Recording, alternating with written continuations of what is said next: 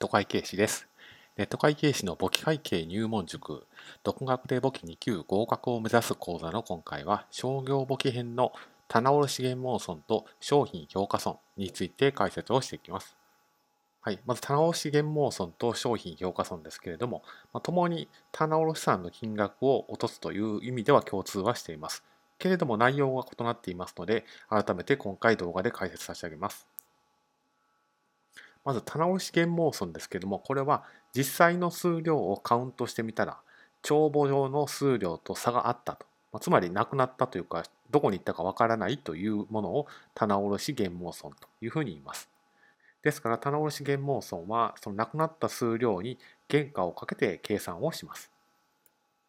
一方商品評価損では、まあ、価値が落ちたとかずっと売れずに価値が落ちたとか時価が落ちたので商品としてはそのままあるんだけれども評価を下げましょうと、まあ、そういったものを商品評価損と言います。ですから今実際にある数量にその価値が落ちた金額だけかけると。こういう計算の仕方をします。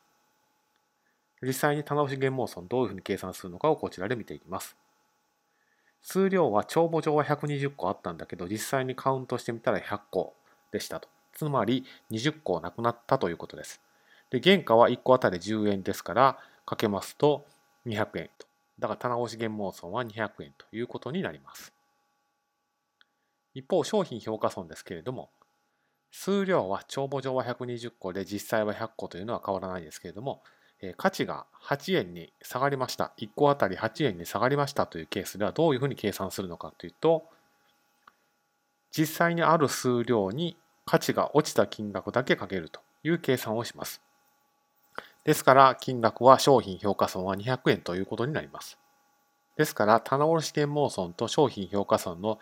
関係を表にするとこんな感じです。まず120個から100個にすなわち帳簿上の金額から20個減りましたよと。原価に減った20個をかけて棚卸減毛損を計算します。